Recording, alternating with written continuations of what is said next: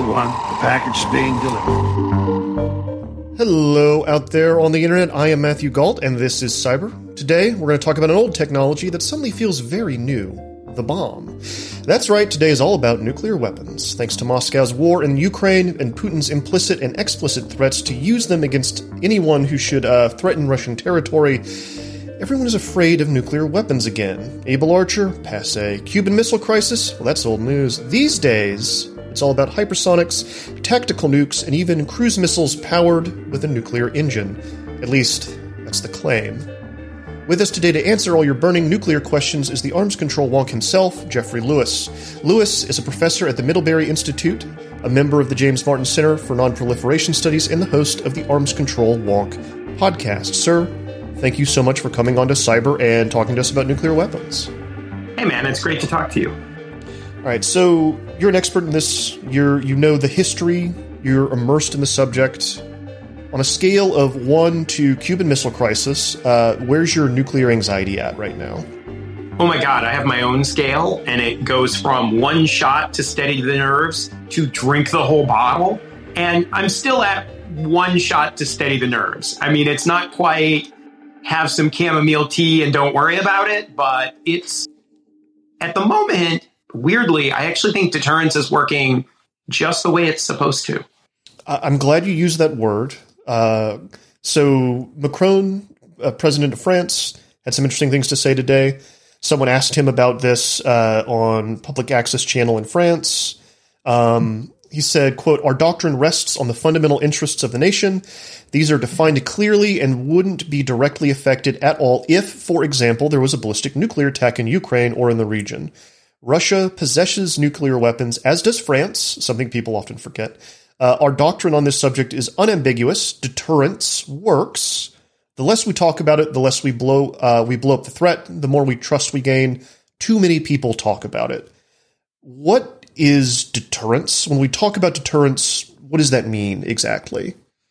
Yeah, there is so much to unpack from from that statement. I mean, it's like he's like a really um he's like a really talented grad student who almost gets it. So this is kind of wild to hear him talk like that.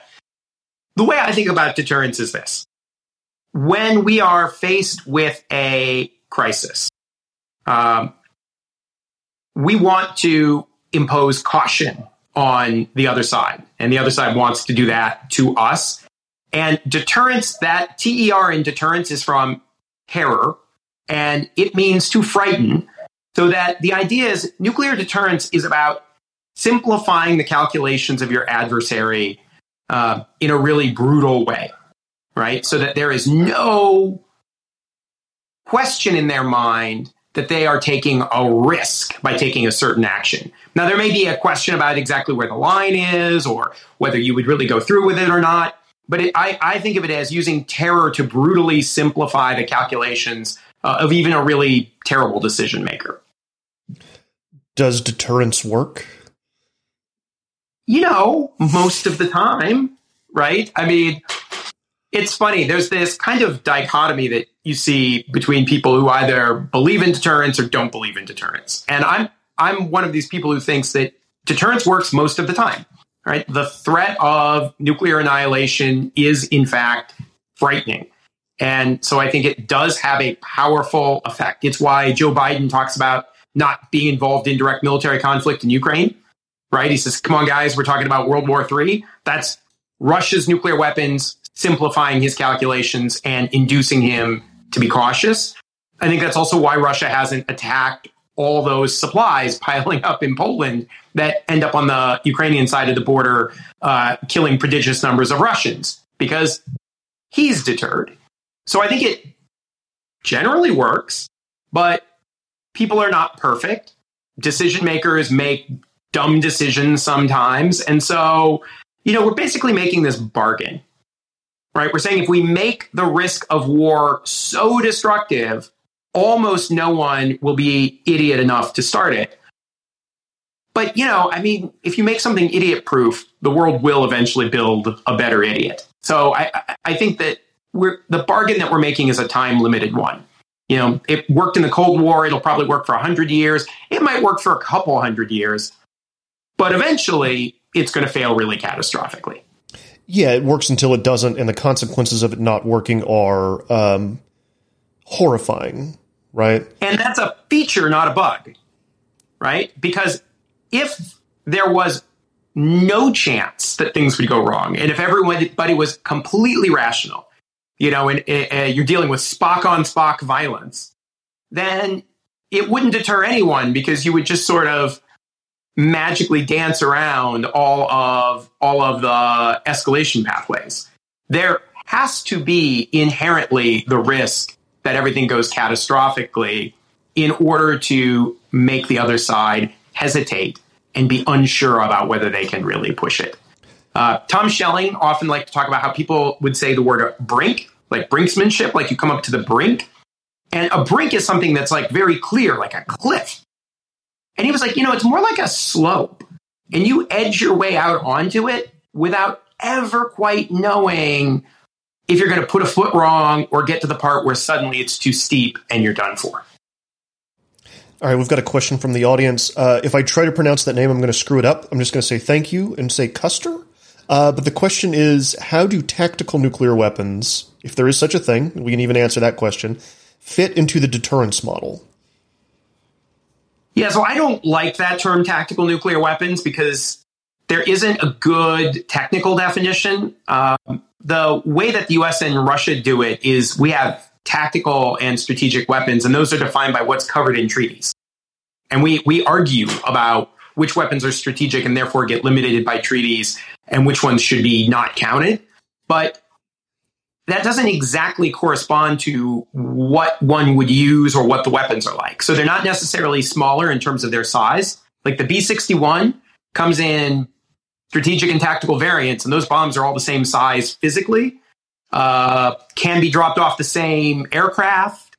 Uh, not really all that much smaller in terms of yield. Like, I think there's like small differences, but even most tactical nuclear weapons that we're talking about today are much bigger than the bombs that were dropped on Hiroshima and Nagasaki. And so, really, that tactical strategic distinction comes down to like, what are you using it for? Are you using it for a strategic effect, which is you want to break the will of your enemy to resist? Or are you using it for a battlefield effect, like you're trying to destroy a bunch of tanks? Uh, and you use the same bomb for both those things. So, what I what I think is worth saying, though, is that there are a bunch of systems that Russia has that are designed for battlefield effect. Um, and, you know, we see Russia using conventional variants of them. So the Iskander, which they use all the time in a conventional role, um, you know, does come with a nuclear warhead. And so there is this sort of ambiguity about their forces. And I think that there are situations where Russia might be tempted to use a nuclear weapon for tactical purposes. But then I think there are also situations where Putin would be tempted to do it for strategic purposes. And, you know, what he ultimately chooses to use, you know, maybe there's a, we haven't seen like huge tank battles, but whatever. Maybe the Ukrainians mass some tanks. He decides he wants to hit them. He might use something we call a tactical nuclear weapon, but he could use a, a, a START accountable, you know, warhead off a bomber if he wanted. It's, you know, all the same to me, man. Can we, yeah, I mean, it's still, you're still using a nuke right? Regardless of whatever your justification for it was, it's still a nuke. And in the deterrence model, you're still using one, right? Like we would still read it the same. So the term that my community has started to use a lot is we used to use strategic and tactical, but then we started using strategic and non-strategic, which is just to say all the stuff that's not in treaties.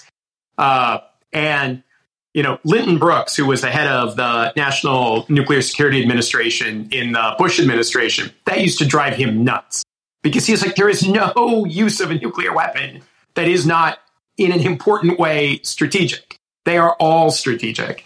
Um, and I think like, like most things Linton says, he, he was, he's right. So yeah, I mean, you really, I think, have to dig into why would Putin use one of these weapons?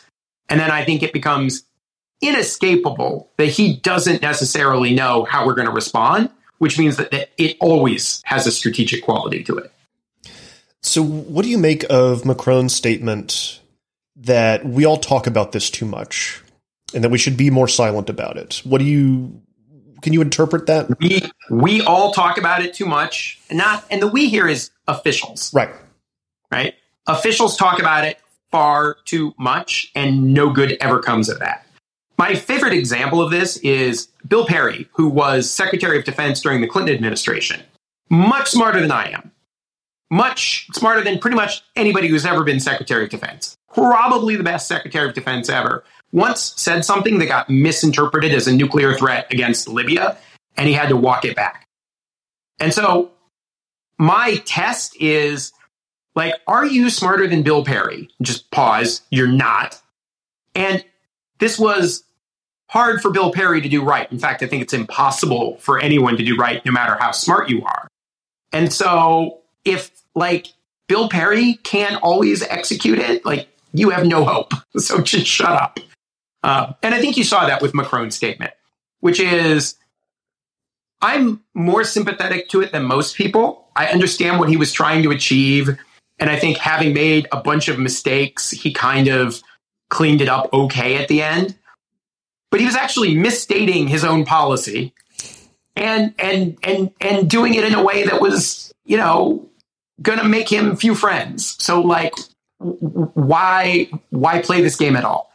You know, like you can object to you can quibble with questions all day long and never give an answer. And that's usually a skill that politicians are expected to have.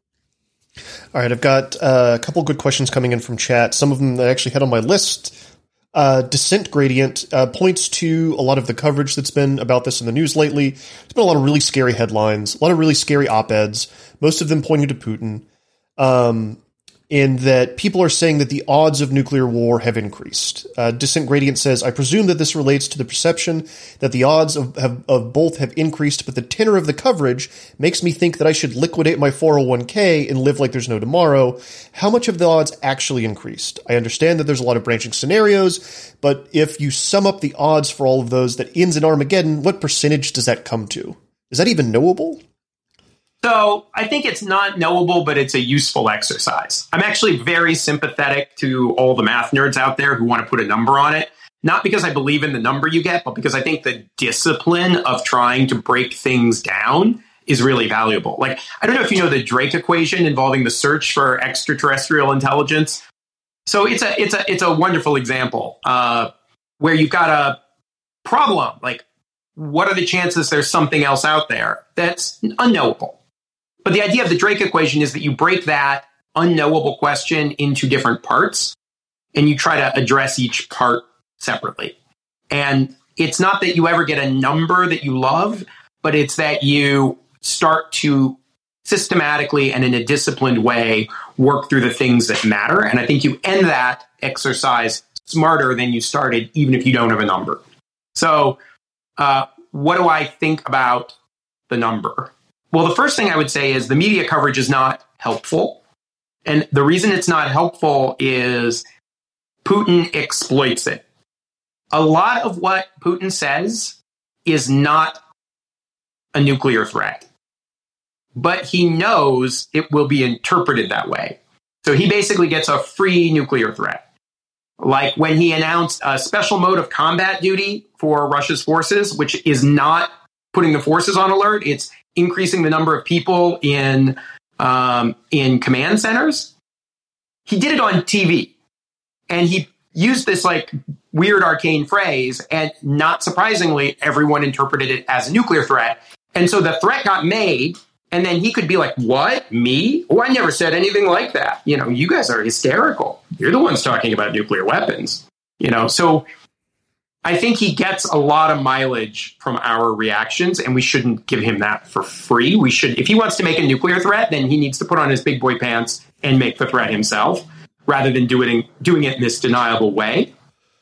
Um, so, to my mind, the risk increased when a war started. Right, the general risk of escalation is baked into the fact that we are supplying lethal assistance to the Ukrainians with the stated and correct goal of denying them a victory in Ukraine. So that elevated the risk. and I would say it elevated it by like an order of magnitude. You know, so I'm somebody who thinks that the kind of you know normal risk of a war on a, on a day-to-day basis is sort of one in a hundred, one in a thousand. Uh, and my guess is this is the kind of thing that would have moved it from by an order of magnitude from like one in a thousand to one in a hundred. We're still probably going to get through this, right? It's going to be fine. I give you a good price on your 401k. Uh, you know, like I'm, I'm, I'm, I'm, I'm still positive. But when you start to do that exercise of saying like, what would cause you to be alarmed, even if you don't get good numbers, at least you start to be disciplined about like what would make one alarmed. So one thing that would make me alarmed is if Putin really issued a nuclear threat. Right? What would that look Now, like? Like, what would an would actual be- explicit threat look like from him? That would him. That would involve him being clear that he was about to use a nuclear weapon or was seriously contemplating it. Not alluding to the fact that he has them, not talking about how he can deter threat. I mean, you know, he would have to have a, a specific ask with a an implied consequence. So, like Right. the so like his speech that he gives in, uh, after they annex Donetsk and Luhansk and Right. Kherson, where he says something to the effect of like, "No, remember we have these." Yeah, I don't think that counts. You know that doesn't count. Okay. No. Uh, and in fact, you saw an example when then the Ukrainians turned around and started taking that territory from him. You know, and they aren't at any pains to explain why. You know, they're they're still in a position of being able to say, "Well, you're the ones who inferred that." You know, all we said is we have this policy, and we said it's part of our country now, and you're the ones who imagine that. Uh, so one thing is Putin says it, but let me say there's a second piece to this because Putin may say it in not a great way or an ambiguous way. Um, Peskov, his you know weaselly little spokes guy, whenever Peskov gets asked about this stuff, he usually walks it back. So he got asked about um, whether the attack on Russia of blowing up that bridge counted and would result in a nuclear response, and Peskov was just like, no. So the day when Peskov is like, maybe, right? So now you've got the threat, you've asked about the threat, and you've gotten the clarification, then, then I think that's clear. The way I look at it is this for really to be a threat, there has to be an ask, right? We have to be able to clearly say, we now understand if we don't do X, that we're going to like face a serious risk of a nuclear use. Everything else, I think, is just vibes right? And like he loves the vibes. He loves appealing to the vibes. He loves putting the vibes out there. Um, but I mean, it's not real until he is like specific that you know if Ukrainian. I don't even want to play this game for him, but I mean. Right. I, you know, there have been nuclear threats made in the past that are, are quite specific. Um, and I just, I don't love the like, the cheap shots. You know, Dulles, uh, of airport fame, uh, you know, did this with the Chinese. He tried to pass a nuclear threat through uh, Nehru in India to the Chinese. Um, and he bragged about it all the time after. And now we have the, you know, declassified minute. And all he says is, uh, you know, if the war doesn't stop, so he, now we have an a, a, specific ask, right? Like you have to negotiate. He said, the United States will make a greater rather than a lesser exertion to win the war and not hold anything back. And Nehru was, after getting asked about this years later when Dulles was bragging, was like, I didn't even notice. like, too subtle for me. And by the way, if I had, I wouldn't have passed it along. So I, I think, you know, these things need to be fairly explicit before I'm going to take them, I'm going to take them seriously. All right, cyber listeners, we're going to pause there for a break. If you are watching the live stream, we'll be back instantaneously. If you're listening to the podcast afterwards, here's a few words from our sponsor. Imagine the softest sheets you've ever felt. Now imagine them getting even softer over time. That's what you'll feel with Boll and Branch's organic cotton sheets. In a recent customer survey, 96% replied that Boll and Branch sheets get softer with every wash. Start getting your best night's sleep in these sheets that get softer and softer for years to come. Try their sheets with a 30-night guarantee. Plus, get 15% off your first order at bollandbranch.com. Code BUTTERY. Exclusions apply. See site for details.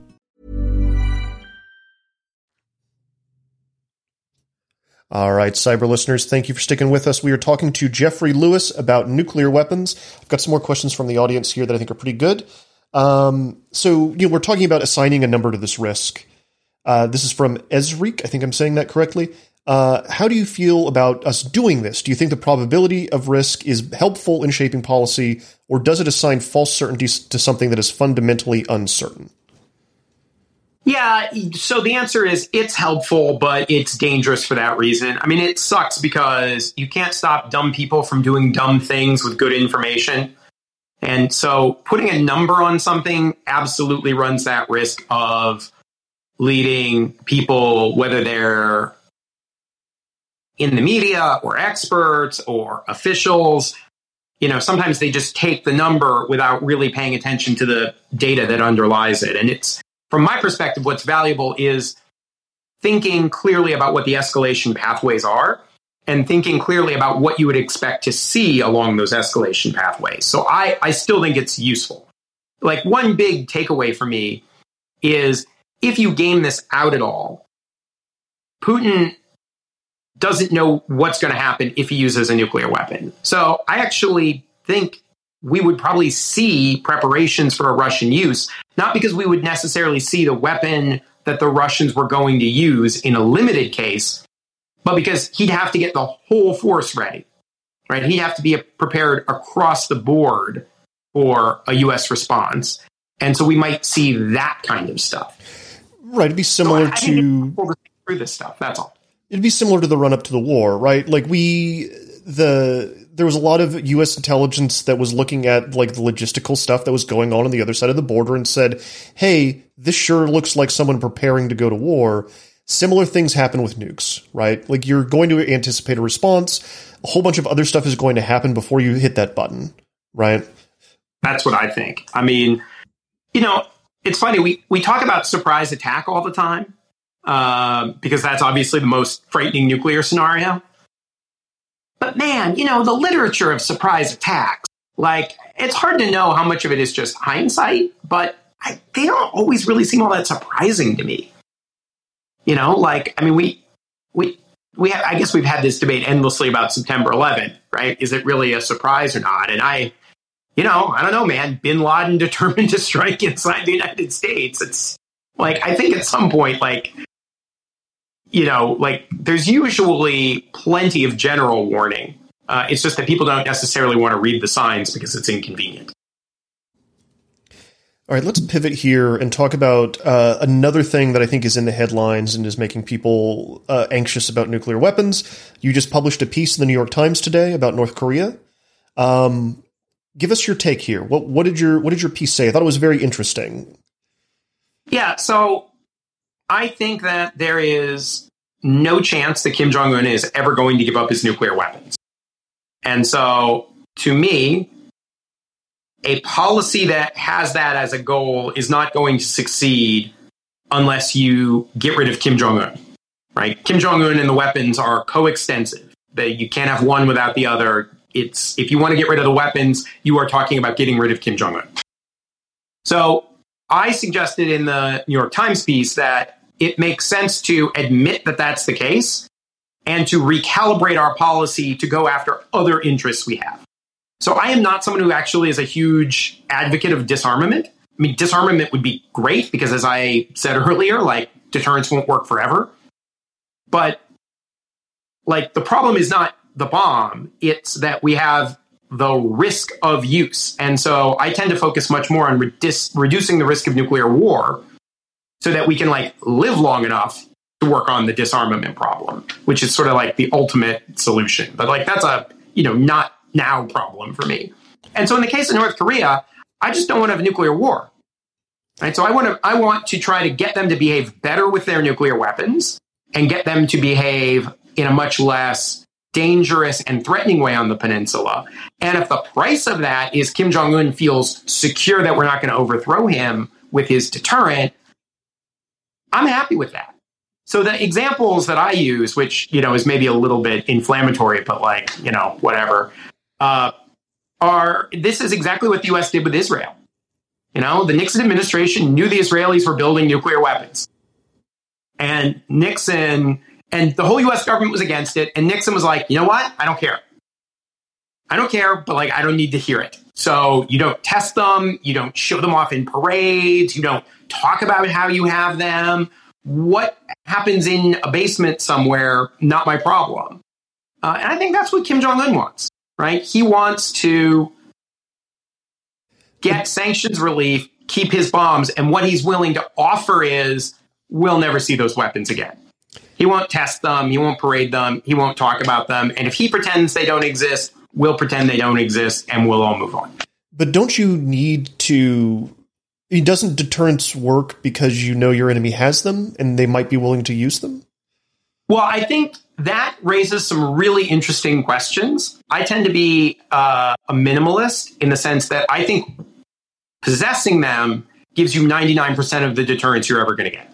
Right. Now, that's not the way most people in the US think, right? In the US, we think, no, no, no, no, no. We have to have all these tailored, credible options, and I need to have the right yield. And so I have to have a variety of yields, and I have to have different types. And, you know, we in the US think that deterrence depends really heavily on the details, right? Which is like the balance. It's a thing you calculate with math. And I tend to be much more like, nah, you either got them or you don't. And if you have them, you're that's going to, you know, do the job of deterrence. So in the case of Israel, everybody knows they have them, right? What the Israelis are doing is they're getting all the benefit of deterrence from possession, but they're not making it politically difficult for their neighbors.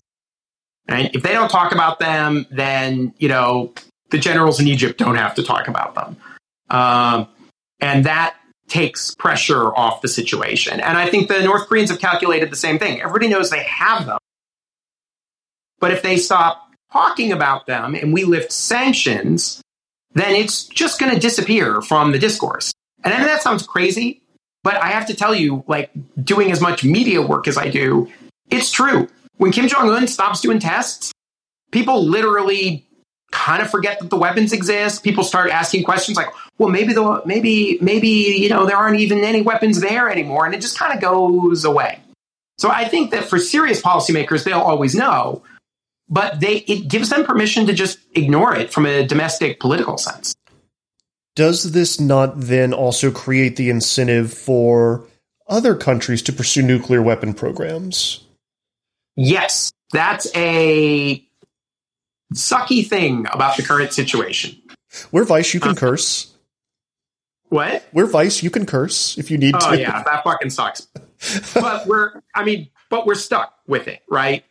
And the reason I say we're stuck with it is it when Israel built nuclear weapons outside of the NPT, that created a certain incentive. When India and Pakistan did it, that created a certain incentive. When North Korea left the NPT, built a weapon, and didn't get bombed, sanctions or no sanctions, it suggested this was was a viable a viable route. Uh, I think Iran is probably going to go down this route, although you know I'm really hoping not. But I just haven't been that good of a boy for Christmas, so you know I think we we have this problem. The positive thing I would say is this: every case is a little bit different, and so the world doesn't work like a kind of clockwork mechanism where it's like you set the precedent and then everyone gets to avail themselves of it. Like the Israel precedent is pretty limited because that's fairly unique to that dynamic. I think that's the same of India and Pakistan. It's the same with North Korea. It'll be the same with Iran. You know, like I think the Saudis might make an effort to build a nuclear weapon at some point here. That's going to be partly about precedent, but it's also going to be a lot more about the regional dynamic and the nature of their relationship with the US. So, like, precedent is one thing, but I, I don't think it's by any means the most important thing. And, you know, you set that small cost against the real risk of a nuclear war on the Korean Peninsula, and I, I just I'm willing to pay it. But I don't pretend it doesn't exist because it does. Then, I mean, you have written a lot and done a whole show about the JCPOA and Iran. It sounds like you think Iran is gonna get nukes. I mean, wouldn't you? Yeah, I mean, yeah, the rational thing to do in their position would be yes, to pursue mean- nuclear weapons as a hedge against regime change. If you're the Iranians, your experience is you tried to build nuclear weapons in the early 2000s. Uh, the program was exposed and you came under enormous political pressure. You negotiated to try to get that pressure off. That pressure was unrelenting until you reached a pretty significant and intrusive deal under a Democratic president. And that immediately became an incredibly partisan issue where as soon as there was a Republican president, that deal was torn up and you lost all the benefits, which, by the way, had not turned out to be as good as you thought. And now you have another Democratic president who's taking a much harder line because he's afraid of the political costs. And you know that he's likely to be followed by a Republican who will just tear the deal up again. Like, that's a lot of aggravation. Nuclear weapons are not nearly as annoying as Ron DeSantis and Joe Biden and Donald Trump. You know, they don't talk back, they don't have politics, they don't have feelings, they don't screw you over. You you build them, you put them in a basement, and they're your steady, loyal friend. So my my sense is, you know, I think there are camps in Iran. Like I think it's a mistake to think of the Iranians as a coherent decision maker. Right? There are definitely politics. But if you had to parachute yourself into Iran right now and say, which side do I align myself with, right? Who is going to be better off over the long term politically? Like, I think the people who negotiated the deal with us look like schmucks. You know, they look like idiots who got taken advantage of. And I think politically, you're much safer to be one of the hardliners saying, nah, let's do it, because you'll never, you can never trust the Americans. So it sounds like to me, mean, all this stuff sounds very scary, but it also sounds like you're pretty convinced that we are not, in the immediate future, barreling towards a nuclear confrontation with Russia. Yeah, I think that's right. I mean, we are, we're pushing it, right? I mean, this is dangerous. Mostly deterrence has worked, which is good. You know, again, you see all these people in the United States complain that we are, quote, self deterred by Russia's nuclear weapons, which I just, I hate that phrase. That just means you're deterred, like we are. Right? We are not willing to engage in direct military confrontation with the Russians because we are afraid it will cause a nuclear war. So that fear is real. And I don't want to discount that fear. That's why I'm, you know, at take a shot to steady the nerves uh, rather than drink the whole bottle. That fear is real, but it's working because we are not listening to these people who want to escalate. Similarly, Putin is not attacking NATO. You know, he's complaining that he's at war with NATO. He knows very well where all these supplies of incredibly lethal assi- assistance are coming through. And yet he has chosen so far to restrict the area of operations to the Ukraine theater. And so what I think we're seeing is deterrence working like it's supposed to. It's just hard for people to accept that because it sucks. Like nobody likes living through a situation where you are threatened with mutual annihilation in order to make your decision making better. Like that is unpleasant and difficult. But that's also why deterrence works because it's unpleasant and it's difficult and it forces you to do shit you don't want to do. Uh, but having said that, again, right, it only works if there is a chance, and there is a chance that it's all going to go sideways.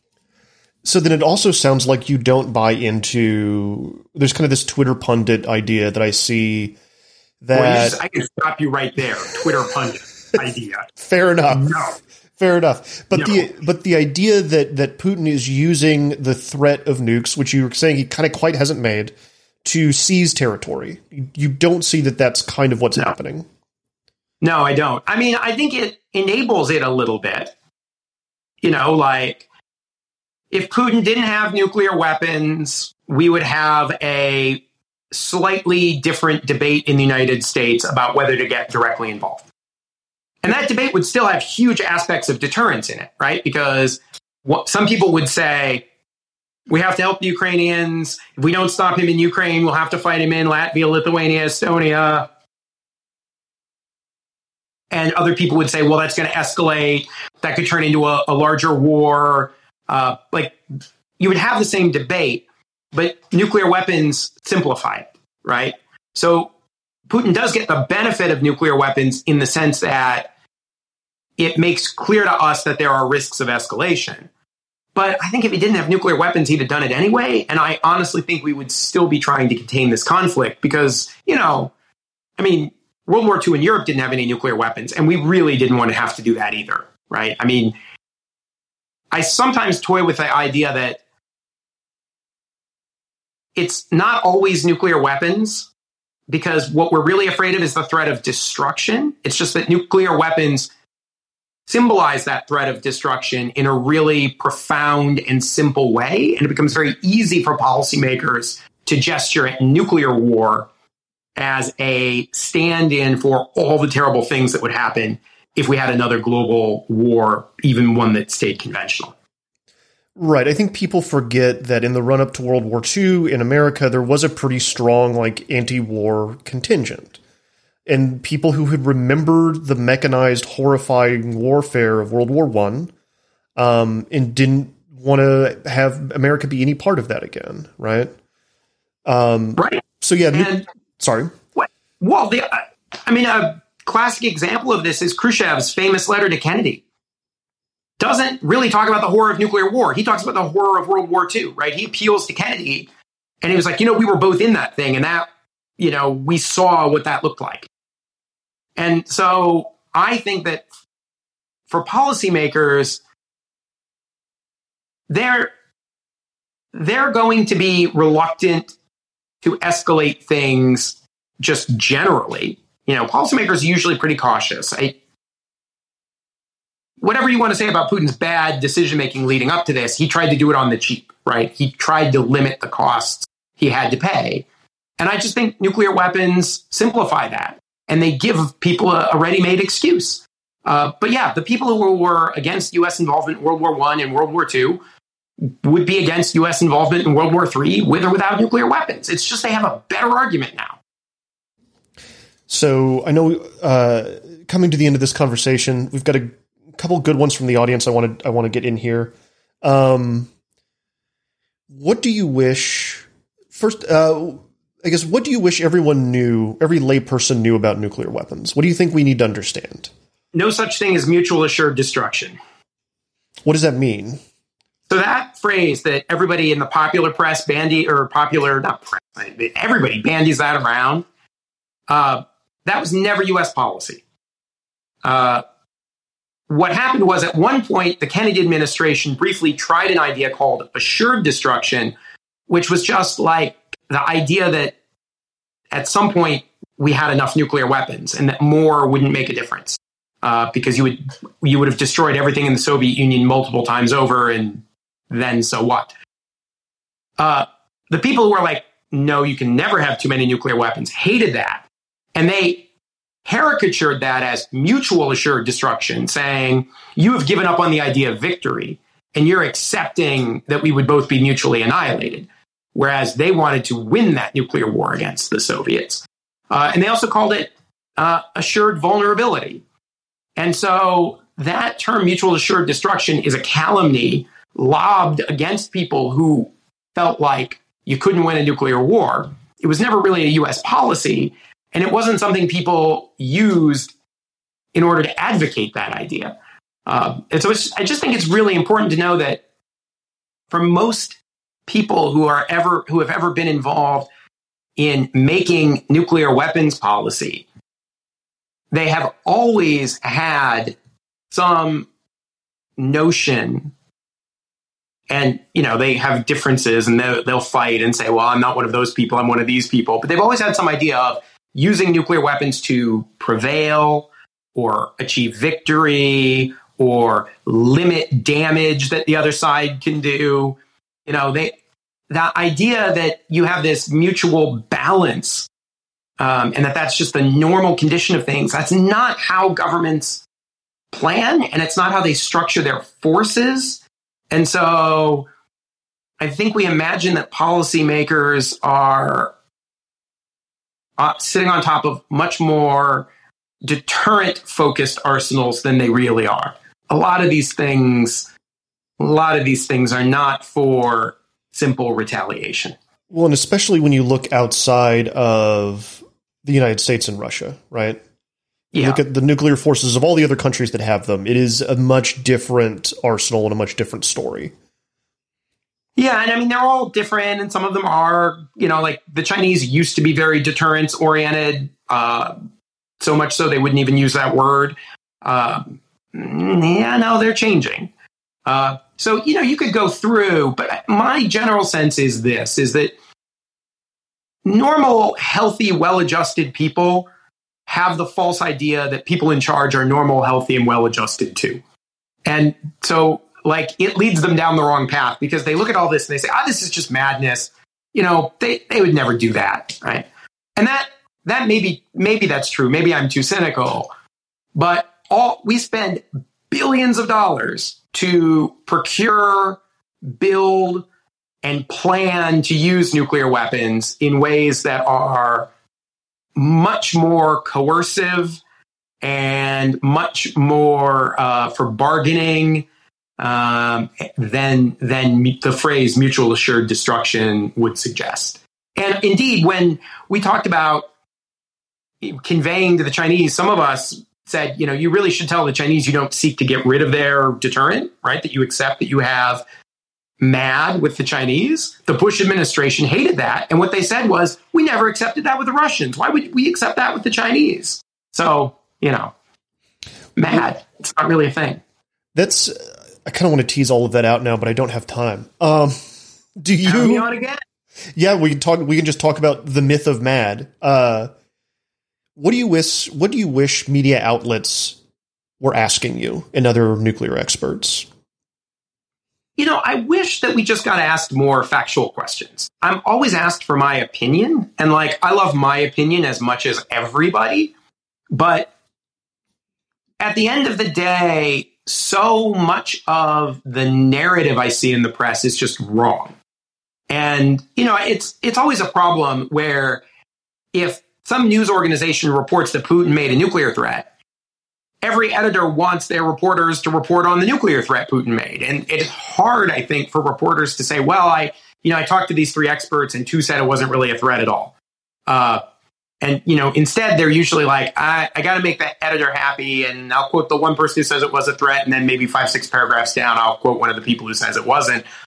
But it, it's so much about our opinions that I think there's an enormous amount of just technical and factual information that really needs to be in stories much more than reporters are allowed to put in. And for the record, like I think reporters wanted to do that.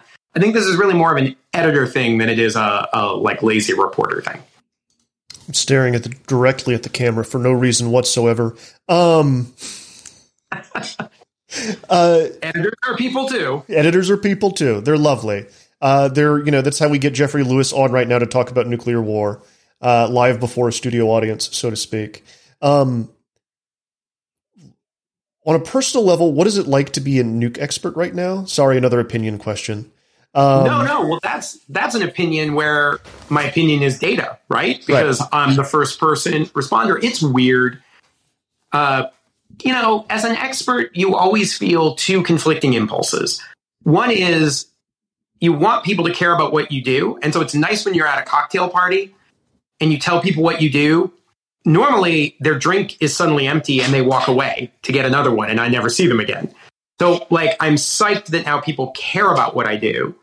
Uh, but it's also a little bizarre because people come to this conversation with really strongly held opinions of their own, and it kind of very quickly like goes from like polite chit chat, like, so what did you do at work? Oh, I'm really interested in that. to, well, let me tell you what I think we should do about Vladimir Putin and his nuclear weapons. And, you know, sometimes those are insightful, but often it's like, I, I you know, like I think about this stuff all day and I, I don't, I'm not getting paid to teach this class. You know, like we're at a party. Can, maybe we could talk about the beach or something. Uh, Fallout video games, good or bad?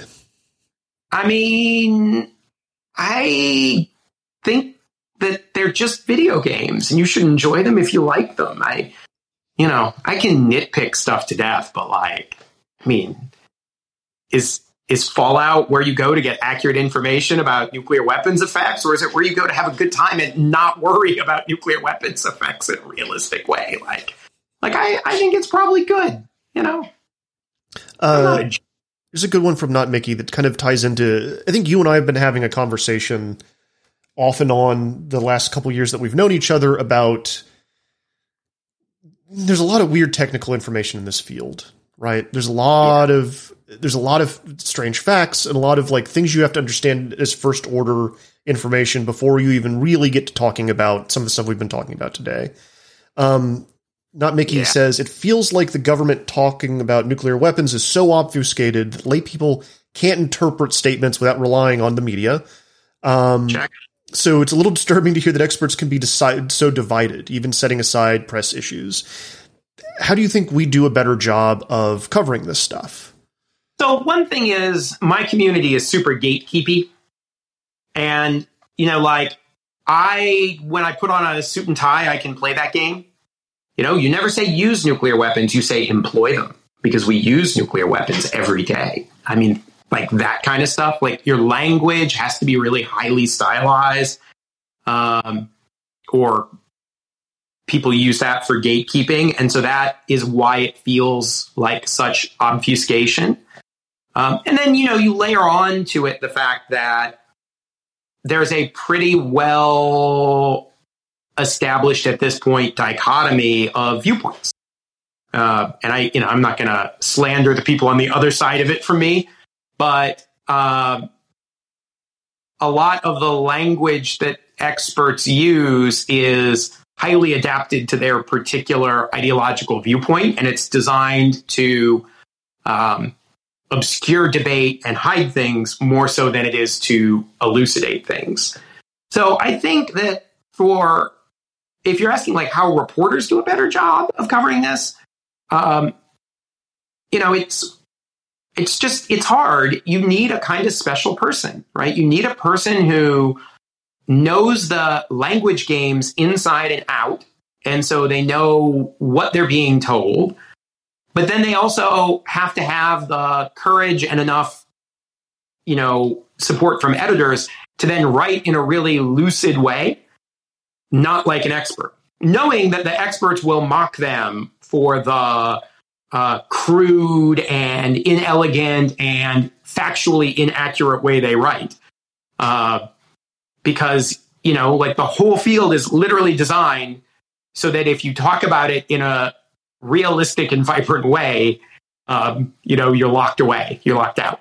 So I think as a reporter, you just gotta you gotta know the game and have enough uh, freedom to cheat.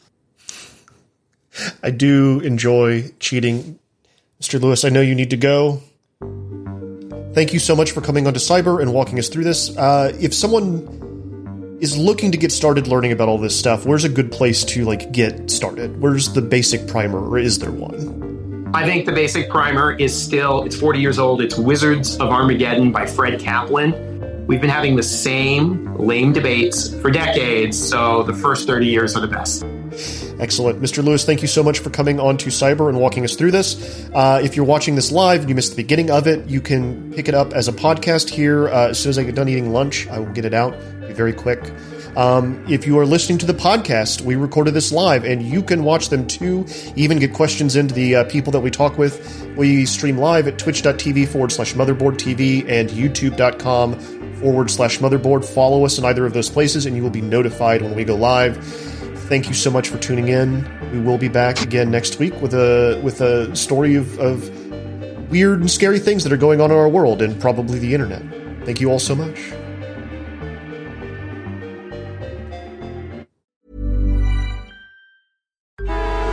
traffic jams, tailgating, pileups. Ugh, the joys of driving. How could it get worse? The federal government wants to have a say in what you drive. That's right. The Biden administration's EPA is pushing mandates that would ban two out of every three vehicles on the road today. Don't let Washington become your backseat driver. Protect the freedom of driving your way. Visit EnergyCitizens.org. Paid for by the American Petroleum Institute.